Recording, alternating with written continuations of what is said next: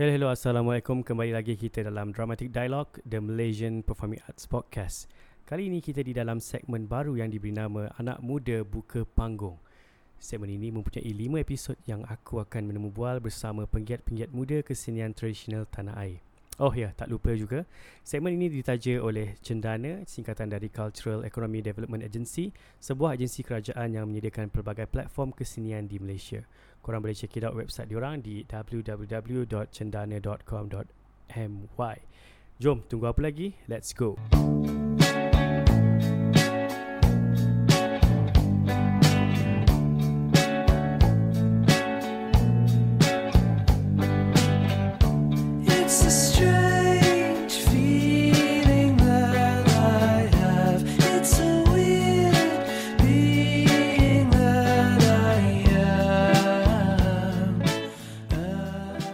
Okay guys, hari ini aku bersama dengan Yusma Afendi ataupun Yusma Yusof. Uh, beliau merupakan uh, graduan diploma dari Fakulti Teater Aswara dalam bidang pengarahan dan kemudian uh, melanjutkan pelajaran ke peringkat uh, ijazah sarjana muda di Universiti Melaya dalam bidang lakonan dan kini um, uh, berkhidmat uh, sebagai pensyarah sepenuh masa di Putra uh, pentas seni tradisional uh, di Aswara. Uh, dan uh, antara forte beliau uh, merupakan um, randai, uh, bangsawan, uh, wayang kulit dan juga pelbagai lagi jenis-jenis uh, teater tradisional ataupun seni kesenian tradisional yang ada di Aswara. Jadi um, apa tunggu lagi? Jom kita kenali siapakah Yusma Effendi. So Yusma apa khabar? Oh baik. Apa khabar Syafiq? Baik baik baik. Okay so um, uh, boleh tak uh, kau describe sendiri diri kau siapa kau uh, siapa kau yang uh, siapa Yusma Effendi yang orang yang dah tahu ataupun orang yang mungkin tak kenal lagi kau? Okay, uh, nama saya macam yang Syafiq kata tadi Muhammad Yusma Effendi bin Yusof Boleh panggil Yusma Ataupun Yusma Yusof atau Yusma Effendi lah. Um, Kepekaran saya adalah kebanyakannya dalam teater tradisional uh, Sekarang ini Lebih kepada randai, uh, makyong, bangsawan dan teater tutur. Teater tutur ni lebih Kalau kita di Malaysia Kita lebih uh, dikenali dengan awam batil Ataupun tuk selampit. Tapi teater tutur ini uh, lebih di Indonesia lah. Jadi saya banyak uh, menceburkan diri ke dalam teater tradisional ini kerana saya tak tahu mungkin minat minat uh, melihat persembahan-persembahan tradisional ini dan saya mungkin persekitaran saya ataupun saya banyak mm, melihat persembahan-persembahan tradisional kerana itu saya tertarik dengan persembahan tradisional yang ada di Malaysia. Okay uh, bila, bila bercakap tentang uh, teater tutur uh, bangsawan apa semua tadi tu boleh ceritakan sikit Amar macam mana kau boleh get involved dengan seni persembahan ni lah secara general. Dan kemudian macam mana uh, kau boleh terjerumus ke dalam seni tradisional? Uh, ataupun adakah kau start uh, dalam bidang ni terus ke tradisional ke apa ke? Okey, um, kalau tengok kena, kenapa aku lebih kepada teater tradisional ini uh, kerana aku pernah dengar uh, kalau dekat Jepun ataupun dekat China kalau kita uh, belajar teater tradisional ini kita berada di satu peringkat yang lain kerana kalau mereka nak mengajar teater tradisional kepada pelajar-pelajar mereka agak susah sebab kau kena lalui teater moden dulu, teater eksperimen, teater musikal. Lepas di akhir kau belajar itu baru kau boleh belajar teater tradisional ini. Kerana untuk mendap untuk meng apa kau faham tentang teater teater, teater tradisional ini sangat susah. Sebab kau kena tahu tentang lagu dia, kau kena tahu tentang gerak dia, kau kena tahu tentang muzik dia, kau kena faham semua benda tu. So bagi aku aku nak mencabar diri aku untuk uh, menguasai ke semua teater tradisional ini. Tapi aku lebih suka kepada uh, macam solo performance, macam teater tutur, uh, awam batil kerana ia sangat um, menjadikan kau seorang pelakon uh, melihat uh, kau seorang pelakon tu kau pandai macam mana membawa cerita itu mengolah cerita itu dan menjadi pelbagai-pelbagai watak yang ada. Itu yang membuatkan aku lebih tertarik untuk uh, masuk ke dalam teater tradisional ini. Dan uh, waktu aku belajar, aku cikgu aku pernah kata kalau kau nak jadi seorang pelakon ni uh, kau nak buat orang menangis senang. Kau nak buat uh, orang marah dengan kau senang. Tapi kalau kau nak buat orang ketawa dengan apa yang kau buat sangat susah. Jadi teater tradisional yang awal aku buat, aku join adalah Mak Yong dan aku sangat nak watak peran. Mhm. Kerana bagi aku watak peran tu agak susah. Kau nak bagi orang gelak dengan apa yang kau buat, apa kau cakap, apa kau uh, lontarkan. So di situ aku start untuk join teater tradisional ini uh, sedikit demi sedikit. Bila aku masuk ke Universiti Melaya, aku masuk uh, ambil kelas uh, kesenian tradisional. Aku pergi belajar opera Cina. Aku pergi ke Indonesia untuk belajar teater tutur. Jadi dekat situ makin lama aku makin suka and aku makin cinta dengan teater tradisional ni. Kerana itu aku sampai sekarang aku masih nak memperjuangkan teater tradisional ini supaya dia masih kekal supaya orang generasi muda akan mahu terlibat dalam teater tradisional ini. Okay. Um, uh, boleh kau cerita tak uh, apa um, uh, first approach kau uh, apa first uh, uh, uh, approach kau dalam bidang uh, seni persembahan ni adakah kau start uh, kau start dengan apa dulu Kalau aku aku start uh, yang paling banyak aku start dengan randai lah sebab Mhm. aku mi- memang gila dengan silat. So dekat randai tu aku dapat uh, asahkan balik silat aku. Aku join silat uh, menggunakan gerak silat dan itu yang aku suka. Kalau dalam lakonan aku lebih cenderung kepada solo performance lah. Sebab aku tidak terikat dengan sesiapa kan. Aku boleh buat Ah. ikut apa yang aku tahu apa yang aku belajar da- daripada cerita aku boleh mengolah ikut cara aku sendiri. Maknanya kau lebih selesa untuk perform secara solo sebagai storyteller lah. Betul. Aku lebih su- uh, seronok begitu sebab aku suka orang tengok aku. Ah. Aku suka orang uh, perhatikan aku seorang. Dan aku kurang sedikit lah kalau kepada sembahan-sembahan yang lain dialog berdialog bersama. Uh, bersama kadang-kadang kita tak dapat uh, sparring partner yang best Ah. melainkan kalau kau bermain dengan adik guru Oh. Macam contoh Pak Nasir, hmm. Mama As.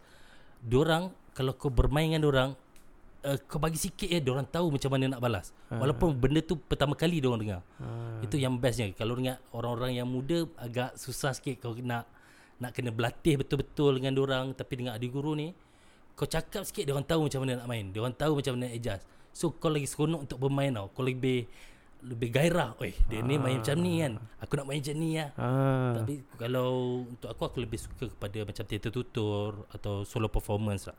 Okay. Uh, kalau dari macam uh, kau punya um, uh, penglibatan awal tu memang dari memang dari dari dari, dari sekolah ke ataupun macam mana kau Kalau diekspos dengan seni ni? Seni ni aku daripada sekolah lah. Aku join teater dekat uh, Badan Budaya Perak. Aku join banyak teater dekat sana lah macam bangsawan. Uh, sebab dulu aku memang tahu hanya bangsawan. Aku tak tahu teater tradisional lain. Bila aku pergi kat Suara baru aku cek, aku tahu eh macam-macam teater tradisional ada. Ada daripada Kelantan, Negeri Sembilan, daripada Kedah. So banyak and aku sangat gila untuk join. Kalau aku jadi watak chorus ke apa pun dekat dalam tu aku enjoy. Aku akan bermain dengan seronok je lah. Aku tak kisah pun. Okay. Kau kau kau memang happy lah. So once dah masuk Aswara baru kau terekspos dengan uh, apa uh, form-form yang lain lah macam Betul. Mak Yong dan sebagainya lah. Ya. So um, tadi banyak lihat aku ada perasan yang kau ada, ada cerita pasal uh, teater tutur, teater tutur kan. So Betul. boleh kau cerita sikit tak lebih detail sikit uh, pasal apa itu teater tutur sebab personally aku memang tak pernah dengar uh, term teater tutur tu sampai bila kau sebut tadi tu baru aku first dengar oh teater tutur. So maknanya boleh tak kau kau ceritakan sikit mungkin sejarah dia ke background dia ke dan uh, contoh-contoh persembahan dia yang ada sekarang ni. Okay, uh, kalau teater tutur ni kita kat Malaysia kita jarang dengar kerana kita banyak kepada persembahan solo ataupun uh, pelipulara kan kita panggil. Tetapi di Indonesia dia orang dah uh, berkembang dah teater tutur ni dekat mana-mana tempat pun Mana solo performance dia orang akan panggil teater tutur. Teater tutur ni uh, bertutur, kita ber, teater yang kita bertutur, bercakap seorang diri. Macam aku, aku pernah terlibat dengan teater tutur Tupai Janjang yang berasal daripada Minangkabau bawah, daripada Padang Panjang. Jadi aku pernah pergi ke sana dan berjumpa dengan tokoh uh, siapa nama aku lupa. Uh, ada seorang tokoh tapi dia dah meninggal sekarang. Uh, dia seorang saja yang meneruskan teater tutur Tupai Janjang ini. Kenapa aku kata teater tutur Tupai Janjang? Kerana uh, hanya satu cerita saja yang dipermainkan di situ. Dia hanya menggunakan uh, teater tutur Tupai Janjang. Tupai Janjang saja. Satu cerita saja. Satu cerita saja. Kalau dekat Minangkabau mereka ada berkabar. Eh, kalau dekat dalam Randai mungkin korang boleh dengar lah ada cerita pasal berkabar. Ada cerita Anggunan Tonggak, ada uh, macam-macam lagi cerita berkabar. Dan antara cerita yang ada ialah teater tutur. Eh, teater tutur Tupai Janjang. So daripada cerita khabar teater tutur Tupai Janjang itu, mereka keluarkan dan menjadikan satu performance saja. Kenapa? Sebab orang-orang di sana uh, mereka sangat suka cerita itu kerana mereka dapat memberi nasihat kepada orang-orang sekeliling itu. Kerana cerita dia pasal uh, seorang anak raja yang bila lahir menjadi tupai dan dia sangat nakal dekat situ. Dia punya filosofinya kita jangan sesekali membunuh binatang. Mhm. Kalau kita bunuh binatang nanti binatang akan serang kita balik. Kerana uh, tupai ini akan makan uh, buah kelapa. Mhm. Buah kelapa kalau di Minang sangat penting. Kerana mereka untuk masakan dan macam-macam lagi orang akan gunakan. Jadi kalau kelapa tu uh, diorang uh, tupai tu makan, jadi orang tak ada makanan lah. Jadi mereka sangat sayangkan teater tutur tupai janjang ini sehingga kan menjadi satu cerita yang dipermainkan di kawasan rumah. Di kawasan rumah dia sangat rapat dengan audien lah. Audien akan berada di dalam rumah dan secara arena dan dia akan bermain di situ uh, bermain teater tutur itu dan berubah-ubah ber- pelbagai watak untuk uh, dipersembahkan lah. Contoh jadi watak raja, jadi watak tupai, jadi watak mak dan hanya menggunakan uh, satu kain saja untuk dia gunakan pelbagai jadi pelbagai-bagai. Okey. Jadi tupai, jadi selendang dan macam-macam lah Multifunctional. multifunctional dekat situ. Jadi aku dekat situ aku, bila dengan Dr. Kudin, kami pergi dengan Dr. Kudin. Dan bila aku aku pun dulu tak pernah dengar teater tutur ni apa. Bila aku pergi sana, oh, baru aku tahu teater tutur mereka begini. Tapi kalau macam kita, kita banyak cerita. Orang batil ada macam-macam cerita yang diorang bawa. Kan? Tapi kalau teater tutur ni aku aku tertarik kerana dia hanya satu cerita saja. Dan sekarang teater tutur ini di teater tutur Tupai Janjang ini tidak apa tiada penerusnya. Ada mungkinlah uh, orang-orang pesyarah-pesyarah di sana yang diorang tahu tapi mereka tidak tidaklah bermain sangat Tupai Janjang ini. Jadi aku rasa aku mahu teruskan teater teater tutur Tupai Janjang ini supaya dia tidak tenggelam, dia tidak hilang dan boleh terus bermain Hmm. di masyarakat kita juga. Faham. So tadi bila kau cakap pasal uh, teater uh, tutur tupai janjang ni dipetik daripada satu Khabar. uh, daripada cerita berkabar. Betul. So, so maknanya dia ada kaitan dengan uh, uh, seni persembahan randai ke atau macam mana? Uh, ada. Dia ada juga berkaitan dengan seni persembahan randai kerana persembahan dia basic dia tetap akan menggunakan silat mm-hmm. cuma dia improvise sedikit untuk menggunakan gerak-gerak seperti tupai. Jadi uh, pergerakan dia dia menggunakan alat muzik yang sama macam dalam randai, saluang, nyanyian Lempong? Cat Lempon tidak. Dia tidak gunakan. Dia hanya menggunakan saluang yang mengiringi uh, sepanjang lagu uh, sepanjang cerita, itu. Cerita lah. Hmm. Tapi lagu dia uh, ak- waktu aku dengar itu lagu dia hampir sama. Na na na na na na na na na na na dia akan menggunakan melodi yang sama saja. Oh. Menggunakan saluang macam macam mana saluang itu bermain, dia akan mengikut pada saluang itu. Hmm. Uh, itu itu antara yang antaranya lah. Okey, menarik sebenarnya uh, bila kau cakap pasal uh, teater tutur ni. Uh, ini pandangan aku lah sebab kalau uh, apa uh, uh, cerita Tupai Janjang ni adalah uh, se, apa uh, salah satu cerita yang yang yang ada dalam cerita besar berkhabar. Betul. eh? Cerita besar Ah, yang ada yang dalam dibawa, yang dibawa me- m- apa uh, dalam art form randai kan um, macam mana sebab um, Tapi tapi Ah. dekat dalam randai jarang mainkan cerita Tupai Janjang. janjang lah Jarang orang akan mainkan cerita Tupai Janjang dalam randai.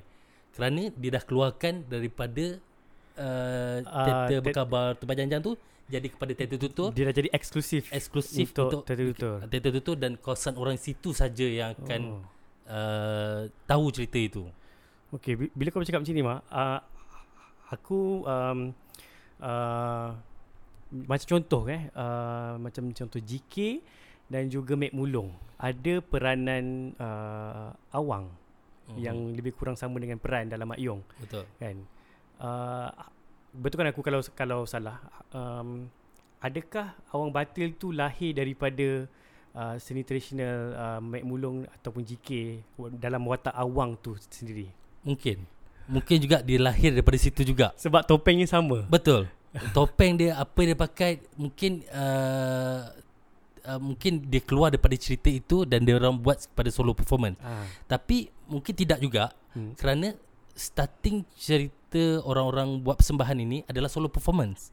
Pada awalnya Pada awalnya daripada solo performance mungkin juga daripada start daripada solo, solo, performance, menjadikan kepada teater yang ada di Mek Mulong, uh, ada kumpulan. GK menjadikan kumpulan supaya dia jadi lagi besar. Ah. Dan mereka mungkin uh, melihat uh, orang-orang yang datang berdagang daripada menora apa semua cara cara persembahan yang ada di uh, di Asia Tenggara mereka olah balik untuk jadikan cerita yang banyak orang yang ada di situ. Ah. Mungkin juga antara dua tu. Jadi kalau macam teater tutur ni kau rasa teater tutur dulu ke atau randai dulu? Kalau teater tu tu uh, Memang randai dulu. Memang randai dulu sebab dia mengambil daripada Cerita. cerita berkhabar, dia keluarkan dan menjadi teater Ah, tutur. Tapi kalau kita mungkin awam batil dahulu baru ba- pada Baru pada cerita-cerita. cerita GK dan sebagainya tu lah. Betul. Okey. Kalau macam te, uh, apa teater tutur ni apa uh, benda-benda selain daripada cerita yang diambil daripada randai, apa lagi elemen-elemen randai yang dia ada tu? Selain daripada silat dan juga gerak tupai itulah. Seluar galembong. Seluar, seluar pakaian yang dipakai memang dipakai pakaian yang randai adalah. Hmm. Galembong, seluar galembong dia pakai. Baju baju dia pun semua kelengkapan yang dipakai Seperti anak randai eh? seperti anak randai. Betul, seperti anak randai. Cuma dia ubahkan uh, jadi seperti itulah. Dia ha- dan, dan arena permainan arena itu pun antara uh, permainan randai juga kan me, melingkar tu kan. melingkar. So kalau kita duduk kat situ memang kita akan melingkar sebab dia akan bermain secara bulat. Ha. Dari segi tepuk galembong tu masih ada ke dalam uh, teater tutur? Tepuk galembong uh, waktu aku tengok persembahan tu mungkin dia tidak fully habis dibuat cerita tu. Ha. Tapi uh, ada juga beberapa yang aku baca daripada uh, tesis-tesis yang uh, pensyarah-pensyarah di uh, Endon mereka buat ada juga mereka mereka kata menggunakan uh, gerak dan galembong uh, randai di dalam persembahan tutur. Jadi benda itu tidak lari jauh kerana mereka di dalam golongan yang sama kan, di dalam kelompok yang sama. Jadi permainan itu akan bermain mengikut kepada pemain itu sendiri. Macam mana pemain tu mengeksplor badan dia untuk digunakan. Mhm. Ada saja dia dia menepuk tangan dia, menepuk itu pun ada di dalam randai. Di kerana dalam randai ada external dan inner uh, music. Ha. So dia menggunakan inner music itu Oh. di dalam persembahan dia. Dia buat soundscape semua lah Ya sendiri. betul dia menggunakan soundscape yang untuk ni lah. So sekarang kau memang really into uh, teater tutur ni lah Betul aku memang sebab aku uh, baru-baru ini uh, ada uh, fifth theatre invitation yang Universiti Melaya ada buat. Jadi aku dan Dr. Kudin bersama rakan aku uh, Zaim Zaim Zainal uh, kami cuba uh, kompos balik based on cerita teater tutur itu kami keluarkan apakah uh, dia punya message message message yang ada kat dalam cerita itu. Dalam bentuk macam mana tu? Dalam bentuk uh, randai lah. Aku menggunakan sebab kelebihan kepada randai. So Mhm. aku menggunakan gerak randai tapi menggunakan teater tutur tapi aku tetap masukkan elemen yang ada di dalam uh, persembahan itu. Macam contoh gerak tupai itu uh, pergerakan dia, lagu dia, lagu-lagu dia aku ambil dan olah sedikit untuk tidaklah hanya menggunakan satu melodi saja. Jadi aku olahkan sedikit untuk dapat uh, menggunakan lagu-lagu randai yang ada. Hmm. Sebab permainan teater tutur tupai janjang dengan permainan randai ini tidak jauh beza pun. Okey. Apa yang kau rasa uh, uniknya teater tutur ni berbanding dengan uh, art form art form yang lain yang kan kita ada banyak kan uh, menora mak dan sebagainya. Kalau dalam uh, persembahan macam Awam Batil atau Tok Selampit. Tok Selampit uh, mereka menggunakan muzik sebagai orang punya alat untuk main batil itu untuk bermain dan Betul. mereka hanya duduk Ah ya. Diorang hanya duduk Diorang macam Tok Selampit Dia main rebab Main Dan rebab. dia duduk Hmm. Duduk saja Dia tak berdiri Tapi dalam teater tutur ni Sebab mungkin aku suka bergerak kot. Aku suka movement Aku Hmm. suka benda yang bergerak Se- uh, Dan itu yang membuatkan aku tertarik Dia lain daripada teater uh, Teater solo performance yang lain Daripada kita duduk bercerita saja Mhm. tapi teater tutur ni Dia boleh bermain dengan audien Dia pergi ke audien Bercakap dengan audien Dia pergi ke audien Dia menyorok dekat audien Dia bermain dengan kita Membuatkan kita Rasa rapat dengan dia Bila, Walaupun uh, Persembahan tu dia menggunakan uh, Dialek Minangkabau Yang agak susah untuk kau faham Uh-huh. Tapi bila dia rapat dengan kau Dia lebih dekat dengan kau tak langsung kau boleh faham Kau faham apa yang dia nak cerita tu sampaikan. Betul Kau faham cerita tu Secara Walaupun tak seluruhan Apa yang dia cakap Tapi kau faham uh, Baik-baik yang dia nak katakan Nak sampaikan Dalam cerita itu Okey. Itu yang buatkan aku Tertarik dengan teater tutur ni Yang yang unik dia compare tu benda-benda Betul. lain yang yang Ah. yang mungkin kau boleh explore lah. Ah, Betul Sebab yang lain mereka Macam aku cakap tadi dia Dia duduk Dan dia tidak Tak movement pun Mungkin sikit Bertukar topeng uh, Bergerak sedikit saja kan Tapi teater tutur Tupai janjang ini Dia explore ruang tu sangat banyak Dia pergi ke sana Dia pergi sini Tupai dia mesti melompat. Aktif lah. ah, Dia aktif Dia melompat Pergi sana Pergi sini Sebab kita Bila kita tengok Kita tak duduk Dan tengok Seperti pentas proscenium kan? Hmm. Kita akan tengok Kejap ke belakang kita Kejap ke tepi kita Itu yang buat Eh Lain ni Lain lah. ah, Dia punya persembahan ni Menarik lah Menarik lah eh. Okey, uh, kau ada tak jumpa dengan tokoh-tokoh teater tutur ni? Kalau kalau kau ingat uh, mungkin kau boleh share sikit ke apa yang tokoh-tokoh ni pernah uh, cakapkan dekat engkau secara personally ke tentang apa yang mereka sedang lakukan dan apakah sumbangan-sumbangan tokoh-tokoh ini jugalah. Sumbangan tokoh ini uh, Dia orang lebih banyak kepada Untuk masyarakat Untuk mendidik masyarakat. Itu yang dia Utama yang dia orang uh, katakan.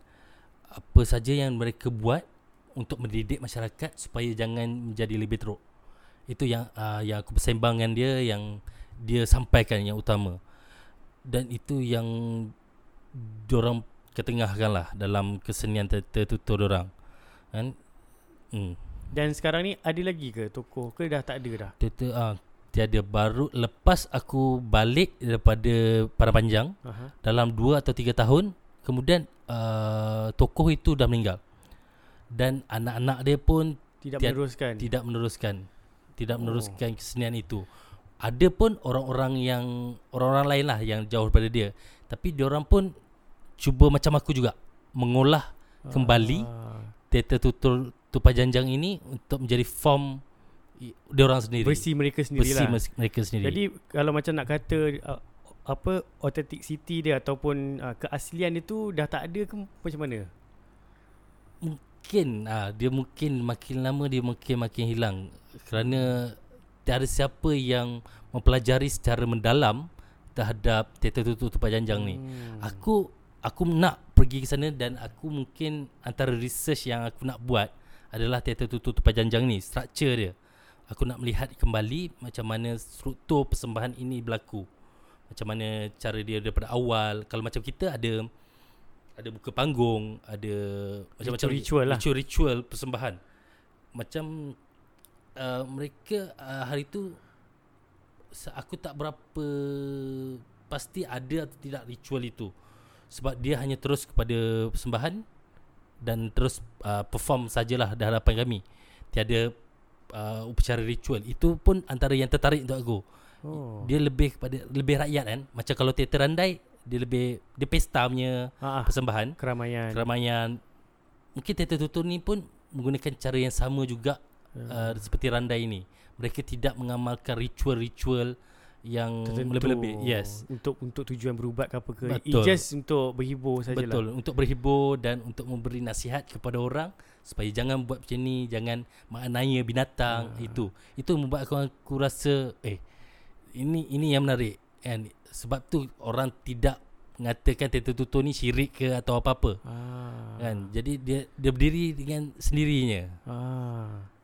Compare tu macam uh, titik-titik lain lah betul yang yang macam awam batil pun ada juga ritual dia Ada, kan ha. Tok Selampit pun ada ritual Ha. dia macam kalau dalam Mak Yong ke wayang kulit ke Tok Dalang sendiri kan hmm. ada buka panggung ada ritual dia ada sendiri bacaan-bacaan dia Bacaan-bacaan sendiri. Ya, sebabnya art form uh, sebabnya seni tradisional kita ni datang dia wujudnya dulu sebelum lagi Islam datang ke tanah Melayu lagi. betul betul And dan dan oh, dan orang-orang tempatan di uh, di di daerah uh, apa Nusantara ni semuanya mostly belum Islam lagi pada masa tu Betul. kan. Jadi art form art form tersebut berubah dari masa ke semasa. Dia Betul. berevolusi kan.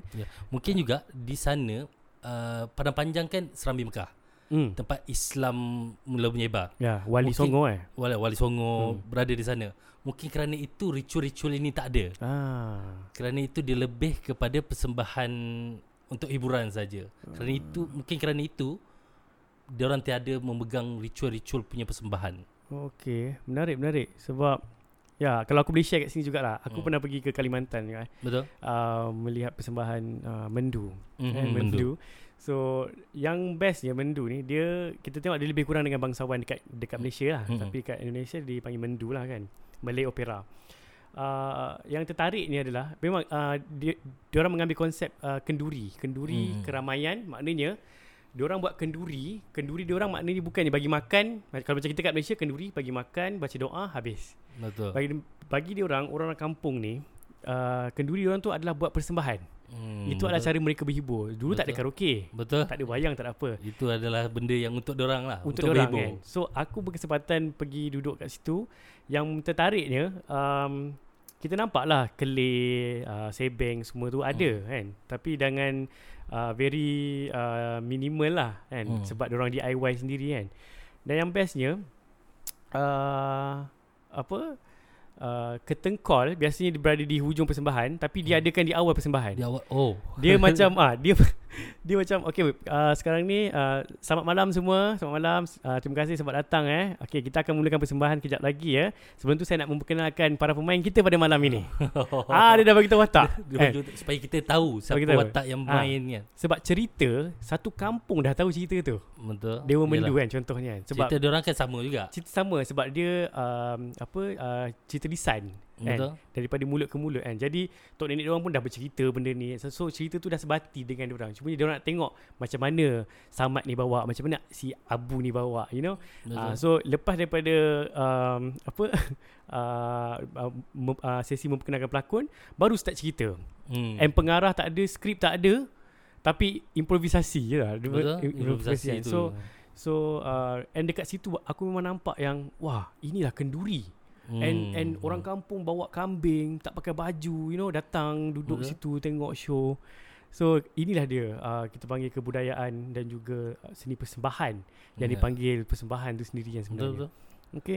Menarik lah Mak eh. Um, jadi kau rasa um, sepanjang kau menonton uh, teater tutur ni kau rasa kan uh, boleh dapat tempat ke di Malaysia ni kalau kau kalau kau try untuk praktiskan teater tutur ni di di zaman sekarang. Hmm, mungkin boleh jika kita macam aku kata tadi lah kita olah sedikit untuk bagikan dia lebih menarik uh, dengan penonton yang ada di sekeliling kita lah. Siap kita kena tahu siapa penonton kita Mhm. untuk kita bermain supaya mereka lebih tertarik untuk melihat kita. Kerana itu mungkin ada beberapa orang cuba mengolah sedikit teater tutur ini supaya dekat dengan orang. Mungkin cara yang aku tengok uh, uh, orang teater tutur itu bermain cara lama dia. So dia tidak banyak mengolah cara yang terkini untuk orang mungkin kerana itu orang makin lama makin tidak menonton teater tutur ini. Jika kita bukan mengubah teater tutur tupai janjang ini tapi kita cuma menambah baik untuk lebih dekat dengan orang sekarang. Dia akan menjadi orang-orang yang muda akan tertarik dengan teater tutur ni. Hmm. Kalau kita pandai adjust balik lah. Faham? Kalau kau kalau kalau kau cakap macam tu kan, let's say lah kalau teater tutur ni kita tak pakai cerita tupai janjang tu, kau rasa boleh dipanggil teater tutur ataupun tidak? Boleh? Masih boleh sebab teater tutur ni berdiri sendiri. Teater tutur ni ada macam-macam dekat Indon. Semua yang solo ah, performance dipanggil teater tutur. teater tutur. Cuma yang itu di sana teater tutur tupai janjang kerana dia buat cerita tupai janjang saja. Ah, Di padang panjang itu saja. Kalau pergi ke Jawa ada cerita teater tutur orang sendiri. Kalau dekat Jogja kan ada ada mereka punya sendiri punya teater tutur. Hmm, okay, menarik. So sekarang ni apa yang kau sedang kerjakan uh, ten, uh, dengan uh, teater tutur ni? Ada kau punya upcoming project ke apa ke? Uh, kami projek uh, yang baru-baru ni ialah yang invitation theatre fifth invitation theatre tu. Selain selepas itu mungkin kami aku dengan Dr Kudin mungkin nak teruskan juga teater tutur ini uh, di Malaysia. Macam mana nak melihat penonton di Malaysia, penerimaan penonton di Malaysia dengan cerita mungkin cerita-cerita lain tapi menggunakan kaedah teater tutur tupai janjang itu hmm. dengan menggunakan gerak uh, silat itu sendiri uh, menggunakan lagu-lagu yang ada kat dalam teater tutur itu dan menggunakan elemen uh, apa monodrama Mhm. pelbagai-pelbagai Pelbagai watak, watak. yang ada kat dalam tu Bo- boleh saja ubah cerita-cerita lain aku rasa itu yang aku dengan uh, Dr. Kudin tengah work sekarang lah Mhm. untuk invitation invitation theater yang akan datang Okay. Uh, so maknanya dekat Malaysia memang tak ada lagi lah persembahan teater tutur. Buk, aku tak boleh kata tak ada sebab Aha. teater tutur ini disebut di Indonesia. Ha, Di Malaysia kita panggil uh, pelipulara. belara. Uh, so dia sama saja. Sama saja. Sama saja. Cuma cerita uh, tupai janjang tu mungkin Dia uh, dia di sana saja itu yang lainnya. ah Kan. Tapi kalau kita pakai teater tutur kita boleh apa saja cerita yang mengikut tapi gunakan kaedah solo performance. okay. Tak teater tutur. Okay. So, Ma, kalau ya, aku rasa banyaklah kita apa yang kau dah kongsikan kepada pendengar-pendengar kita juga pada hari ini Hmm. and aku rasa banyak uh, ada banyak benda-benda baru yang yang yang yang mungkin kita boleh look up and instead of kita melihat uh, apa uh, uh, seni persembahan di barat saja kan sebenarnya Betul. sebenarnya, sebenarnya di apa di um, di tanah air kita juga banyak sangat art form. Kalau kita menggali, kita Ya. mencari banyak. banyak lagi sebenarnya Betul. because that's that's the way uh, nenek moyang kita berhibur Betul? kan so aku rasa kalau kita gali lagi mungkin akan jumpa lebih beratus-ratus lagi mungkin Hmm. hmm. apa uh, kesenian-kesenian hiburan yang telah dipraktiskan uh, dari zaman dulu lah yang mungkin sekarang dah pupus Betul. Aku pernah ada terbaca, aku tak ingat kat buku mana, tapi Stanislavski sendiri kata orang Asia tak perlu guna teknik dia. mm-hmm.